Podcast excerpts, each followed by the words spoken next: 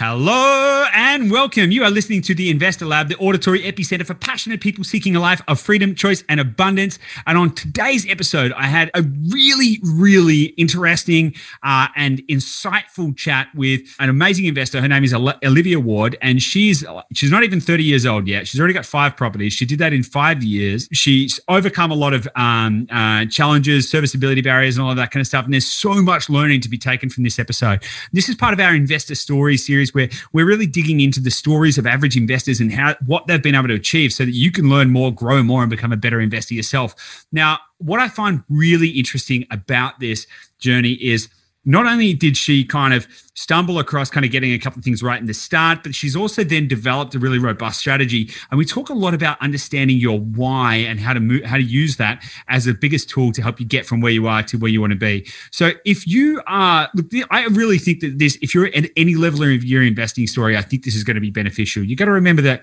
94% of property investors never even get past two properties, and Olivia is at five properties, and she's not even 30 years old. So she's done an amazing job and so, you, what you're going to be able to learn from her is how to start thinking about some of this kind of stuff so that you can get to where you want to go to.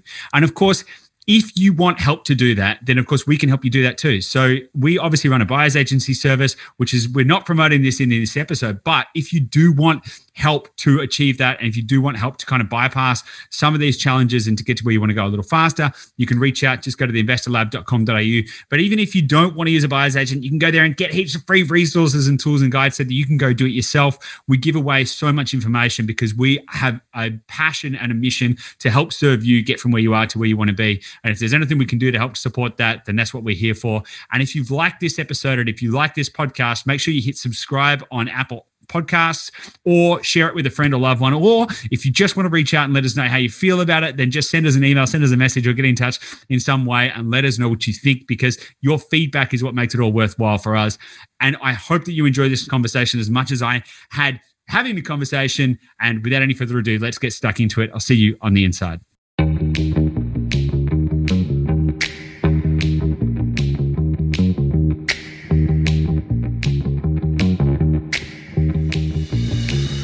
Guys. Welcome back to the Investor Lab. Joining me today is Olivia Ward, who is an exceptional investor who has traversed a lot of challenges that I think a lot of other people are going to face and has found a lot of success as well. So, Olivia, I am excited to welcome to the show and to dig into a little bit about your story.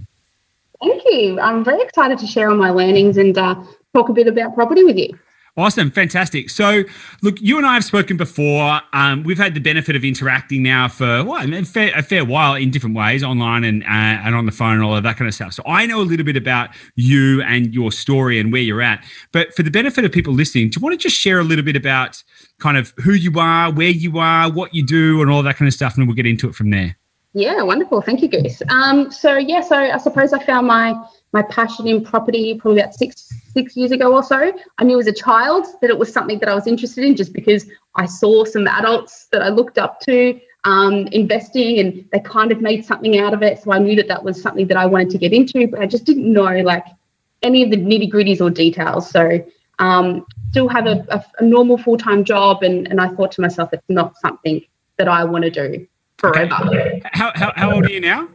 I'm 29. You're 29. Mm. Okay, so six years ago you were 23. Yeah. And that's when you bought your first property? I bought more when I was 24. 24. I started getting into how I was going to go about it at 20, about 23. Okay, so what specifically kind of triggered that? That because a lot of tw- I can tell you when I was 23, I was pretty much just I was I was a loose unit. I was traveling and I was partying and buy, re, investing in real estate was not on my agenda at 23. What was yeah. it about? What was it uh, for you that was that catalyst? Yeah, great idea. So um, for me, it was more around my partner and I just bought this block of land, right? Because it was one of those things where we bought a property and just because it was something that our parents had told us to do when I knew it was something that we should have done as an adult, but I didn't really know why. Um, and then when I bought this block of land, it was within about six months of sitting on it, waiting for it to settle. And I realized the property market had boomed. And my my my broker had contacted me and he was like, Hey Liv, have you seen the, value in, in your area? Um, it's gone through the roof. What area was that? Um, it was in Clyde, north of Melbourne. Mm. Um, and it had just gone completely through the roof. And I didn't understand, really understand why at that particular time. And I was like, oh, this is exciting. Like, what am I going to do with that money? So that's I think was when I got into how what do I do with this? I don't just want to sit on it and do nothing with it. Um, I want to help it help my future in some way. But um, I think it's because you know I looked at around some of the people um, that I like my parents and whatnot, and I thought to myself, you know, I don't want to be like all those people that, that, are older than you when they're, you know, in their 50s and their 60s and they're like, don't work for the rest of your life. I didn't want that for myself. Mm. So I thought, well, I've got this block of land over here. It's magically made this money. How do I leverage that in some way? What do I do with that? So I think that's where it kind of started for me. Okay. And so that was just at that stage, that was just a block of land that had no house yeah. on it or anything. Mm-hmm. Okay. Interesting. Okay. So, and that, that settled when you were 24? Yep, yep. And and and how long did it take for it to start to go up in value? Okay, so really good question. So I made specifically, think we made like one hundred eighty thousand dollars in um, was it eighteen months or twelve months? Twelve or eighteen months? I can't remember specifically. Wow. Um, which was huge. So the second that after the land had settled, then I built this house, I instantly had a broker, um, had a bank walk in on the day that that house was I got the keys and had a broker go in to reevaluate it and pull out that equity instantly. Okay, so you still built, you still built on it before you took the equity out. Yes, so still built on it before I took the equity out. Okay, um, awesome. How much did it, how much how much did it cost to build on it? What was the cost? And what was the cost of land? What was the cost of construction? Roughly, just just your ballpark. Roughly, I think the land cost like two. 200, 200 grand, yep. And then um, built the house for also about 200 as well. I think it was like 215, something like that. Yep. Um, and then it so total, I think, was like what, four, 420, something like that, around that mark. Was that off? Got, was sorry, sorry to interrupt. Was that off the plan, or, or, was that? Did you buy the land and then separately go out and find a builder, or was it a yeah. package deal? No, it wasn't a package deal. So I separately went and found the. the okay, cool. So about to, total about 400, 400 grand in into yeah, it. 420, yep. something like yep. that. And then got it reevaluated the second it um it settled for six hundred thousand um wow. the next day. So and all I did was sit on it, and you know I did pay for the increments of the land um, of the mortgage, like increase holding costs. Yeah, holding costs. Yep, hundred yep. percent. Um, but yeah, and that's why I was like, what do I do with this now? Um, and that's where my real journey started, where it's like, what do I do with this equity that I've just, just literally just landed on that I didn't really know what to do with it, and that's when yeah, my learnings really came. Okay, cool. So tell me, tell me a little bit about like not just tactically what happened in your property portfolio after that, but basically what I'm hearing from you at this point is like, okay, like pretty much any young person, you sort of like bumbling along, you're working, you're like, hey, I guess we should buy the house, do the house thing, right? And you kind of get a house, you get land, build the house, and it's like, oh my god, hang on a second, I've got a whole bunch of cash. So that was, and then that was the kind of moment where you started going, I better take this a little more seriously. Or how did that shift your mindset, and where did you start seeking out information about what to do next? Yeah, good question. So I identified pretty quickly that I didn't really have anyone in my life that mm. I could go to for answers because no one had really, um, that I'd grown up with, had really sort of excelled or had shown that they'd been successful with property in that way um, that, that I wanted to sort of take it to. So then I went to YouTube, to be honest with you. It's the first place I went. I started finding some local guys in, in Australia who'd, you know, there's one Sydney guy who'd reached 100 properties at the age of 27 or 28 um, and then started listening and reading books. Books was a big one for me, um, learning from Robert Kiyosaki, um, all those sort of like-minded people. And I then started to get into the into the details of like, what is next? What do I do with this? Who do I listen to um, for advice? And I think that's one of the most important things that I learned early on is you know, listening to good old Uncle Bob, who's like, yeah, you should buy you one house and and pay that down, and then then what? then I've still just got this one house that I then still have this debt. I've still got to pay rates and everything on it. Like that's not what I wanted for my lifestyle because mm. I watched the, the uh, my my parents and my grandparents still slave away having to pay for those additional bills that don't ever go away. Um, Okay, interesting, interesting. So I'm going to come back. I reckon I'm going to circle back to some of that. But so you bought the you bought the land, you built on it. Uh, it went up in value. Probably you probably manufactured a little bit of equity by building and all of that kind of stuff as well. So probably a combination of market and manufactured equity there. And then and then and then you kind of went, hang on a second, I better go and start, you know, check out YouTube, get a few ideas on what to do next. How long was it between then and your next purchase? And what was what did the next purchase look like? Very, very quick, actually, probably within about six months. So I had to work out my, my borrowing capacity and what I was going to do next. So So I had like maybe about 100, 120,000 dollars of actual cash to sort of play with for a deposit. Um, and at, at this stage, I was in the very early stages of listening to my mentors about, you know, um, buying below market value, buying with an upside for growth, and with a high rental yield. And I went out and sent a text message, ironically, sent a text message to a whole bunch of, you know, adults who hadn't necessarily experienced or achieved what I wanted to achieve. And I said, what would you do? Should I buy with this deposit? Should I buy one house in Frankston that would be a bit negatively geared, or should I buy two houses out in this regional town that I found that have got upside for growth, high rental yield, and I could buy under market value? And everyone had suggested to me, buy this one house in Frankston. and I was like, my gut had told me, like, who am I listening to here? These people that I've sent these text messages to, have they achieved what I wanted to, where I wanted to go? No, they hadn't. So I was like, you know what? I'm going to go against all of that advice and go with the one uh, sort of mentor that I had listened to who had um, experienced what I wanted to do and where I wanted to go. And awesome. I went with my gut, and it was the best thing that I did for my portfolio. And I went and bought those two out in a regional town in Victoria that I found. Whereabouts? Whereabouts in Victoria?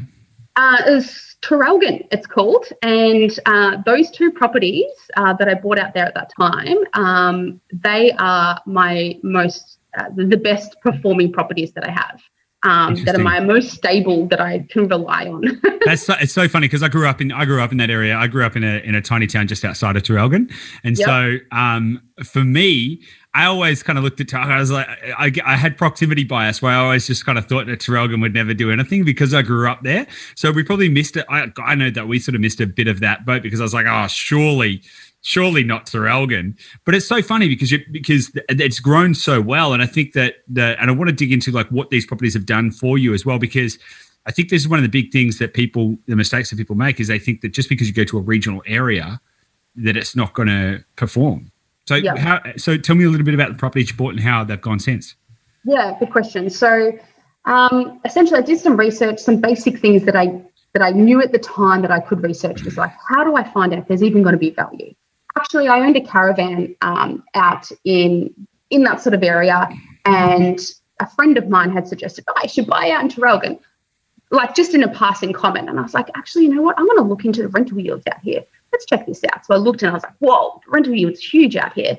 If um, if I can purchase around this particular price, I'm like, they're so low as well. Um, and then I was like, oh, but what about the increase of of the market value? So within the area. And then I found out that the government had a huge uh, plan to some $500 million plan for something to do with energy out there. And I was like, mm. oh, that's awesome. I'm like, that's kind of got some growth in it. Started talking to some real estate agents calling around in the area. And they were like, we've actually found some people taking their houses off the property market because they foresee that there's about to be a boom. And I was like, well, that's interesting. So I went with my gut. Um, the numbers sort of added up um, I found out that there was a lot of properties. This is uh, another good leverage that I had. A lot of these properties were sort of sitting on the market for so long out there that the real estate agents were struggling to get rid of them. So that gave me a bit of leverage to market to get um, some um, some good deals. Can, I, can, um, can I ask where whereabouts in Traralgon? Like what what parts of Traralgon are they in? So, oh, how do I describe that? The ones like a five minute walk from the CBD. Yeah. Um, and another one's probably about a five minute or three to five minute drive from Traralgon CBD. The one's like on one side and one's on the other side. Okay. Um, and and yeah, and they're both performing well. Um, got to instantly was able to pull out equity because I bought them below market value. How, how did you know? How did you know you were buying them below market value? Because this is something that's quite. Um, uh, we we obviously love buying under market value, but a lot of there are a lot of people out there who say that buying under market value is something that you can't do because market value is whatever the market will pay for it. So, which I disagree with, and you've obviously experienced the other side of it. So, how do you define whether something's under market value? How do you know if you're going to buy something that you're that you're going to be making money on the way in? Yeah, good question. So, I think it was at the time when I was talking to the real estate agents that the properties were on the market for so long, and that with my experience, previous selling experience, I could be like, I could wean myself into this. So it was me literally comparing what was being sold on realestate.com. So I would do the comparison on real estate and work out, okay, what are these three bedroom houses being sold for?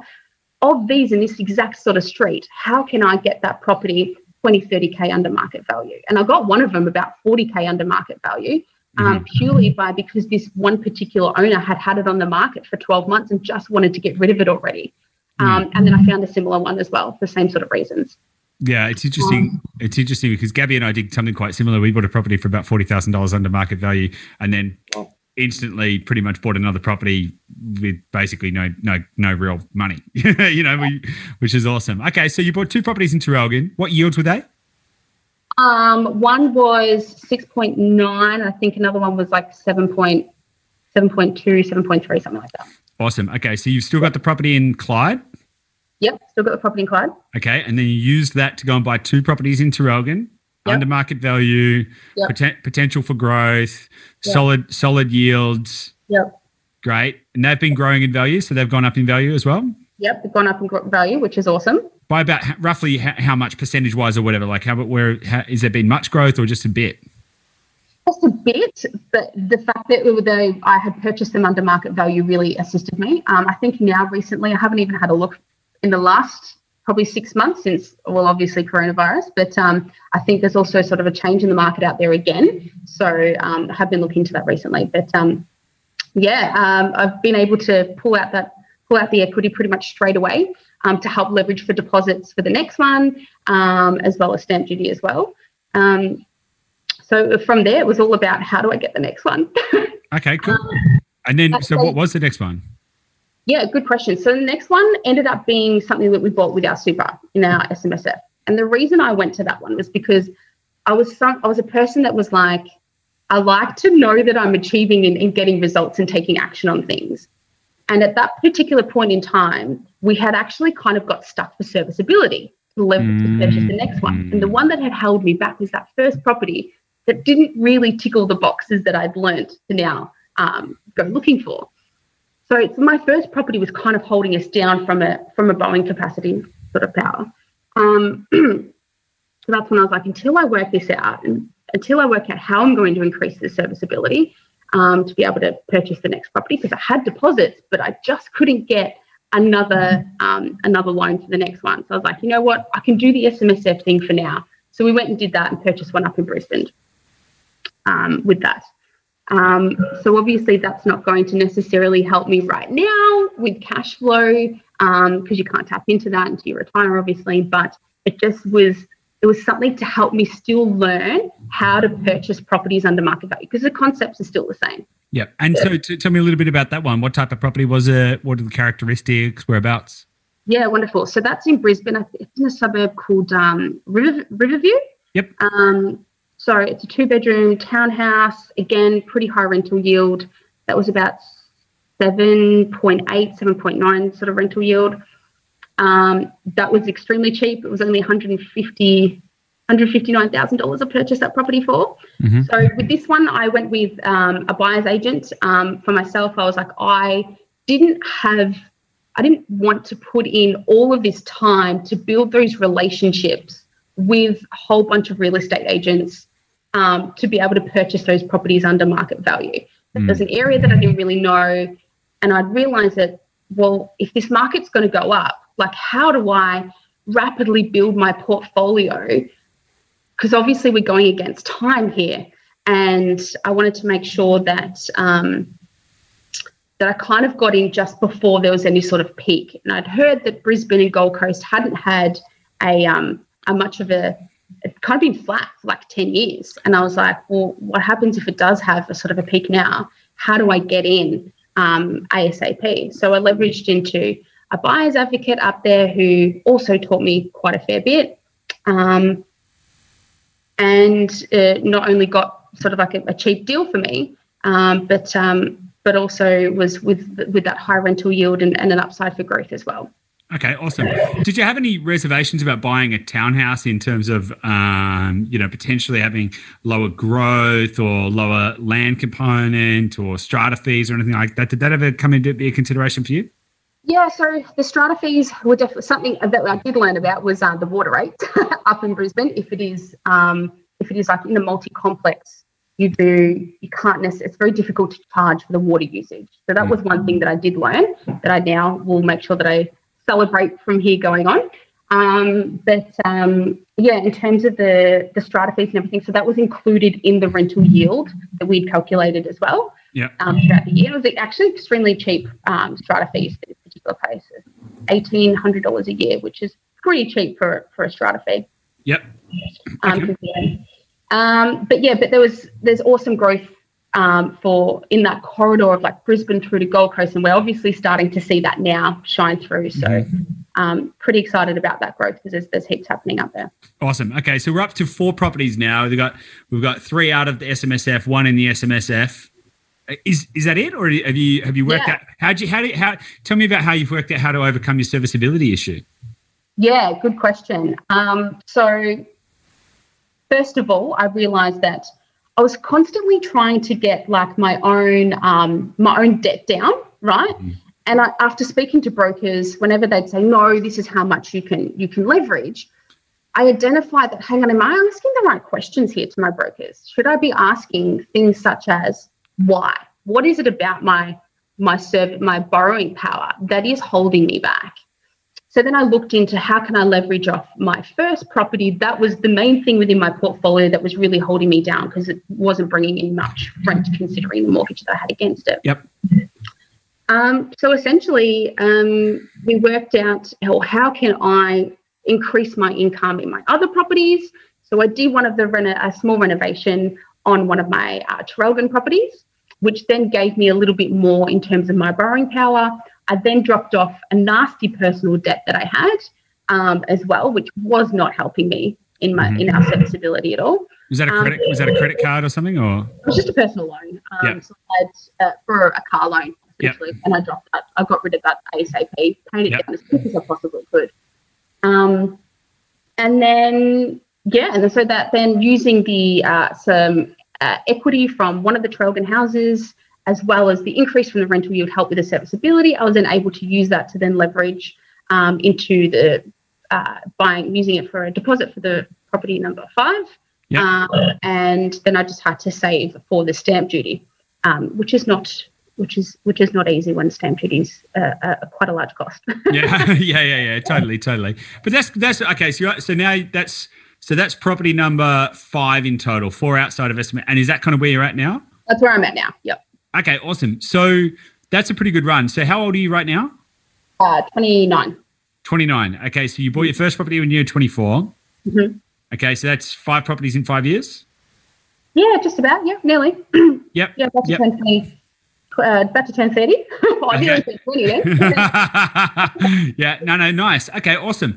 That's pretty. That's pretty good because considering a lot of people don't. I, I I speak to a lot of people who don't even start thinking about investing until they're in their thirties or even in their forties. So it's pretty awesome that you've set yourself up in that way. What What do you think has been the biggest challenge that you have faced, either mechanical or non-mechanical? So it could be like technical or mindset wise. What's been the biggest challenge you've had to overcome to to do that? Because I, I gotta say most people never 90 94% of property investors never get past two properties. 73% never even get past one. You've gotten up to five properties and you've done it in five years and you've done it before you're 30 um, what what what what makes you different? Why have you been able to do this? And what's the biggest challenge you've had to overcome to make it work? Yeah, that's a really good question. I think it comes down to your why. To be honest with you, uh, a lot of people talk about this, but it's it's just, and I think we talk about it because it is really important. mm-hmm. And my why for me, I had to really delve deep because a lot of people are like, well, because I want cash flow. Well, but why? What are you going to do with that cash flow? Let's get detailed. And my why was, well, I wanted that time, and I think that time is is the ultimate wealth for me. And I wanted that time specifically. Now let's get nitty gritty. What are you going to do with that time, Olivia? And I found that my passion was is that I would love to one day be able to travel around Australia um, to teach young people the importance of getting financial education. Not teach what it is exactly. I, I'm never going to know everything, right? But at least the importance of of going to get that financial education um, and starting with with with kids as well because kids are my passion and i think if you can start earlier on you can really hit compounding on the head. Um, and then there's a lot of kids out there that want to know this sort of stuff. I've got a lot of friends whose kids are like you know at high school sort of age and and they're passionate about it. That's where my passion was. Um, and I think that's where my why came down to what do I want to do with my time? Um, and, and what do I not want to end up doing with my time, which is being working and slaving away until I'm until I'm 60 or 70 years of age. What, why is it important to you to educate other kids about financial uh, financial education? Why is why is that the thing? Because it could be anything, right? So why yeah. why that? Like why is that the thing that drives you? I think it maybe it was because that was something I was looking for when I was younger. I didn't learn those sort of things at school. I was told to go to school, um, you know, learn these books and and do these exams and and pass these exams based on your memory. And I was like, I've learned like that's not something that had sort of interested me. Um, and I struggled through school. I was actually a year 10 high school dropout. So I didn't make it past year 10. Um, and people had told me, you know, maybe you could go be a nurse. And I dabbled into that or, or, um, or go be do some sort of trade. And I was like, it's not necessarily, but if I do that, I have to do that for 60 years. And I don't necessarily want to do that. Mm. Um, so I think the fact that I was I was told that you know sort of like I had um, learning difficulties in school, and I realized I don't think it was that I had learning difficulties. It was just that I didn't get to learn about the things that I wanted to learn about, nor was it in the ways that I that I wanted to learn, which was real experience, just going out there, mm. doing things, failing from some of those things, but celebrating those failings, those failures as well because they're lessons that we learn. In school, you get taught, you know, do the exam, pass the exam. If you pass the exam or no, you fail. That's bad. In the real world, it's the opposite. But where, do you, where, did you, where did you learn that? Because I, I agree with that wholeheartedly. That's how I've lived my life too. But most most people don't think like that. There's a reason that most people don't achieve what you've achieved already, and it's because they don't think about you know failures are successes and all of that kind of stuff. So where did how, where did where did that kind of mindset come from? Because that that must have started before you even started your property journey. So is that something you got from um, your parents or? Did you think a start? No, not from my parents. It was it was all the books that I read. It was all the YouTube videos that I'd watched of people. Um, I'd learned from. I read like a lot of personal um, development books, like yourself. Um, probably not at your probably not at your level, but um, it was something that I delved into early on, and um, and it was just something that I knew that was for me. That was like that that that kind of sits well with me. Um, so yeah. The, okay. The what, what, what's the what's the what's the what's the most important or the most transformative book that you've ever read? Oh, that's a tough one. Um, the one that's always, I'd have to say Robert Kiyosaki's Rich Dad Poor Dad. Mm. Yeah, for sure. Game, game, changer. That was a game changer for me too. That was the yeah. that was the book that started everything for me. Yeah. Okay. I got another question for you. You've obviously, as you mentioned, like you've had a lot of kind of failures uh, along the way and all of that kind of stuff. What's your, and you've learned from those failures. You've seen them as opportunities. What's the what's your favorite failure? What's the best failure that you've had? Best failure that I had was actually leading up to the property market. Was understanding my debt. Um, I purchased a car. I really, I was like 18, oh no, I was about 20, and I was like, yeah, this car's awesome. It's my dream car. I'm going to have it. Bought it for $35,000. But I realized that I actually paid $55,000 for this car. Ooh. And yeah, ooh, right. And guess how much I sold this car for? Uh, probably 15. 5, Five? 5,000. um, so I realized the debt that I'd gotten into was not going to get me anywhere very quickly. Mm. um, and I think understanding that the difference between an asset and cash flow and all that sort of stuff. So, mm.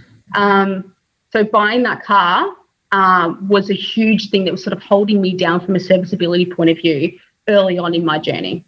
Mm.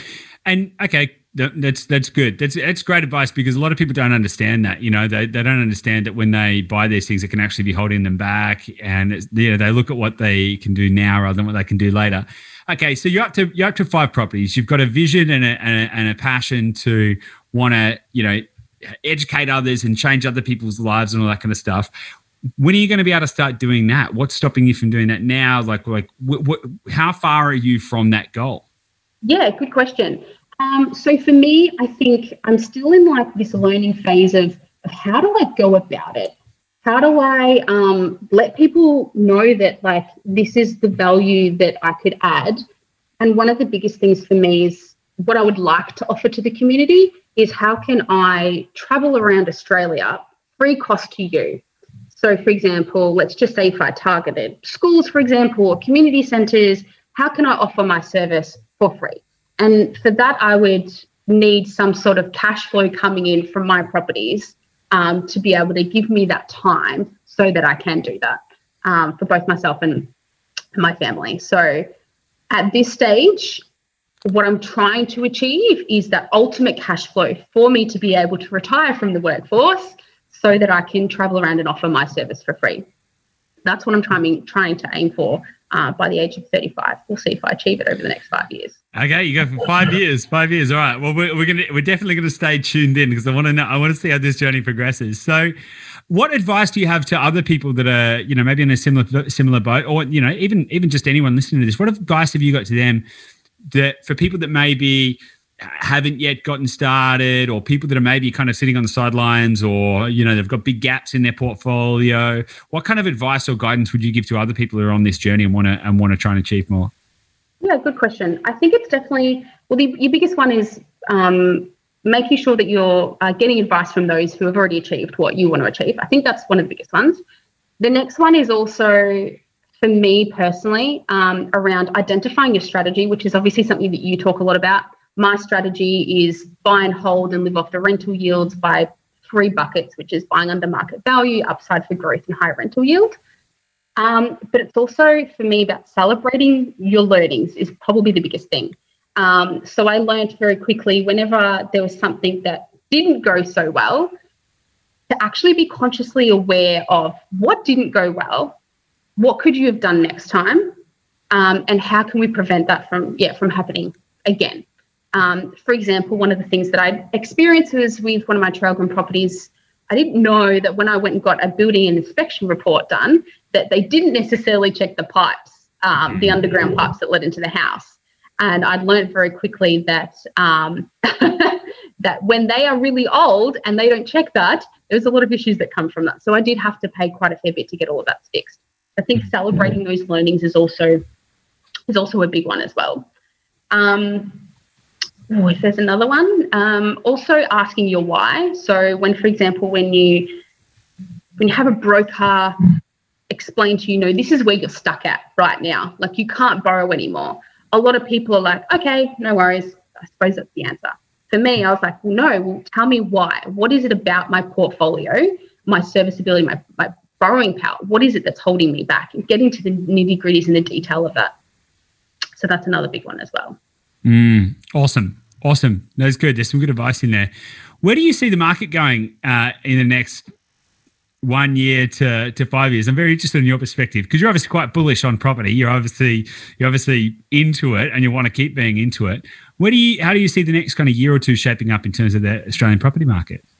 That's a good question. As, as you always say, Goose, you know, every market, every street level is a different market, right? Um, and I think for me, if I I like to stick to sort of like those bread and butter properties, right? So those properties that humans will always need. They will always try and find a way to put a roof over their family's head. Mm. And I think as long as I stick into those sort of areas, it is quite broad when I say that, but I think as long as if I stick to those sort of fundamental buckets of, you know, a fam- bread and butter property that a family will always need, I feel quite confident that's within like a growth area. I do foresee that the property will market as a whole in Australia will continue to grow. And I think that's got a lot to do with like inflation as well. Um, so for me, I was like, I'm watching everything sort of inflate. I'm watching the government consistently print all of this money. And where's that money going to go? It's got to go into something. And I look at sort of things like, you know, the government and and the Fed and, and everything that sort of backs us up as well as the IMF, um, IMF, and they they don't want the property market to fail it mm. really kind of like holds us up. So, not that I'm relying on the government to, because I don't um, rely on the government to always um, have your back as much, but I think it's understanding that humans will always need a property and will do whatever they need to to put a roof over their family's head. How, what do you look for when you're looking for an area with an upside for growth? How do you define that? Um, good question. So I really do lean on a lot of the sort of uh, buyers agents like yourself um, for sort of those areas that are going to have like that that growth in that sort of area it is extremely time consuming and to be honest with you that's why i personally like to lean on on buyers agents that know the nitty gritties of every single area because it took up a lot of time for me when i was purchasing in the Traralgon area mm. um, that took up i was researching probably six to seven hours a day for like six months and i was like i don't know if i can continue to do this because it was it was like it was becoming an effort so I was like, how can I um, leverage off buyers agents who already know those that sort of information, who can sort of steer me in that way mm. um, to find those sort of areas. So the buyers agents are a big one for me now moving forward because I don't necessarily want to spend a massive amount of time on doing that research. Totally. You got to look at effective hourly rate and all of that kind of stuff. Because I speak to a lot of people who are like, I think the worst, the, the worst one um, that I'd come across was I think he was spending about 30 hours a week uh, mm. on research and he'd been doing that for six months. And then when I calculated the cost of 30 hours a week for six months, plus the opportunity cost, plus like the real cost in terms of hourly rate, I was like, oh my god like it was it was tens of thousands of dollars so i think it's a really really good point if you can use that leverage to to get your time back because as you say time is the time is the most valuable resource that we have you know so if you, if you can leverage that back why wouldn't you yeah, definitely. And you also get into like that analysis paralysis sort of stage as well. You're like, how much do I need to know about this area? Like, mm. where do you draw that line? Um, and if you can just stick to some sort of um, framework, um, it can help you say, all right, it's ticking these boxes. Now it's time to like get in and make a deal. Yeah, awesome, awesome, great stuff. I think this has been uh, this has been a really great conversation. It's been great to dig into your learnings and your portfolio, and I think a lot of people are going to get a lot out of this. Have you got anything else you wanted to say before we wrap up? Um, no, I think that's about it. My, my most, most important advice is just find out your why. What's going to push you? Because if your why is not strong enough, you're not going to do it. Yeah, 100%. I couldn't agree with that more. Well, thanks for your time, Olivia. I've really appreciated it. I think, I think as I say, there's, there's going to be a lot of gold to pull out of this conversation. I really appreciate you sharing your story. No worries. Thanks for having me.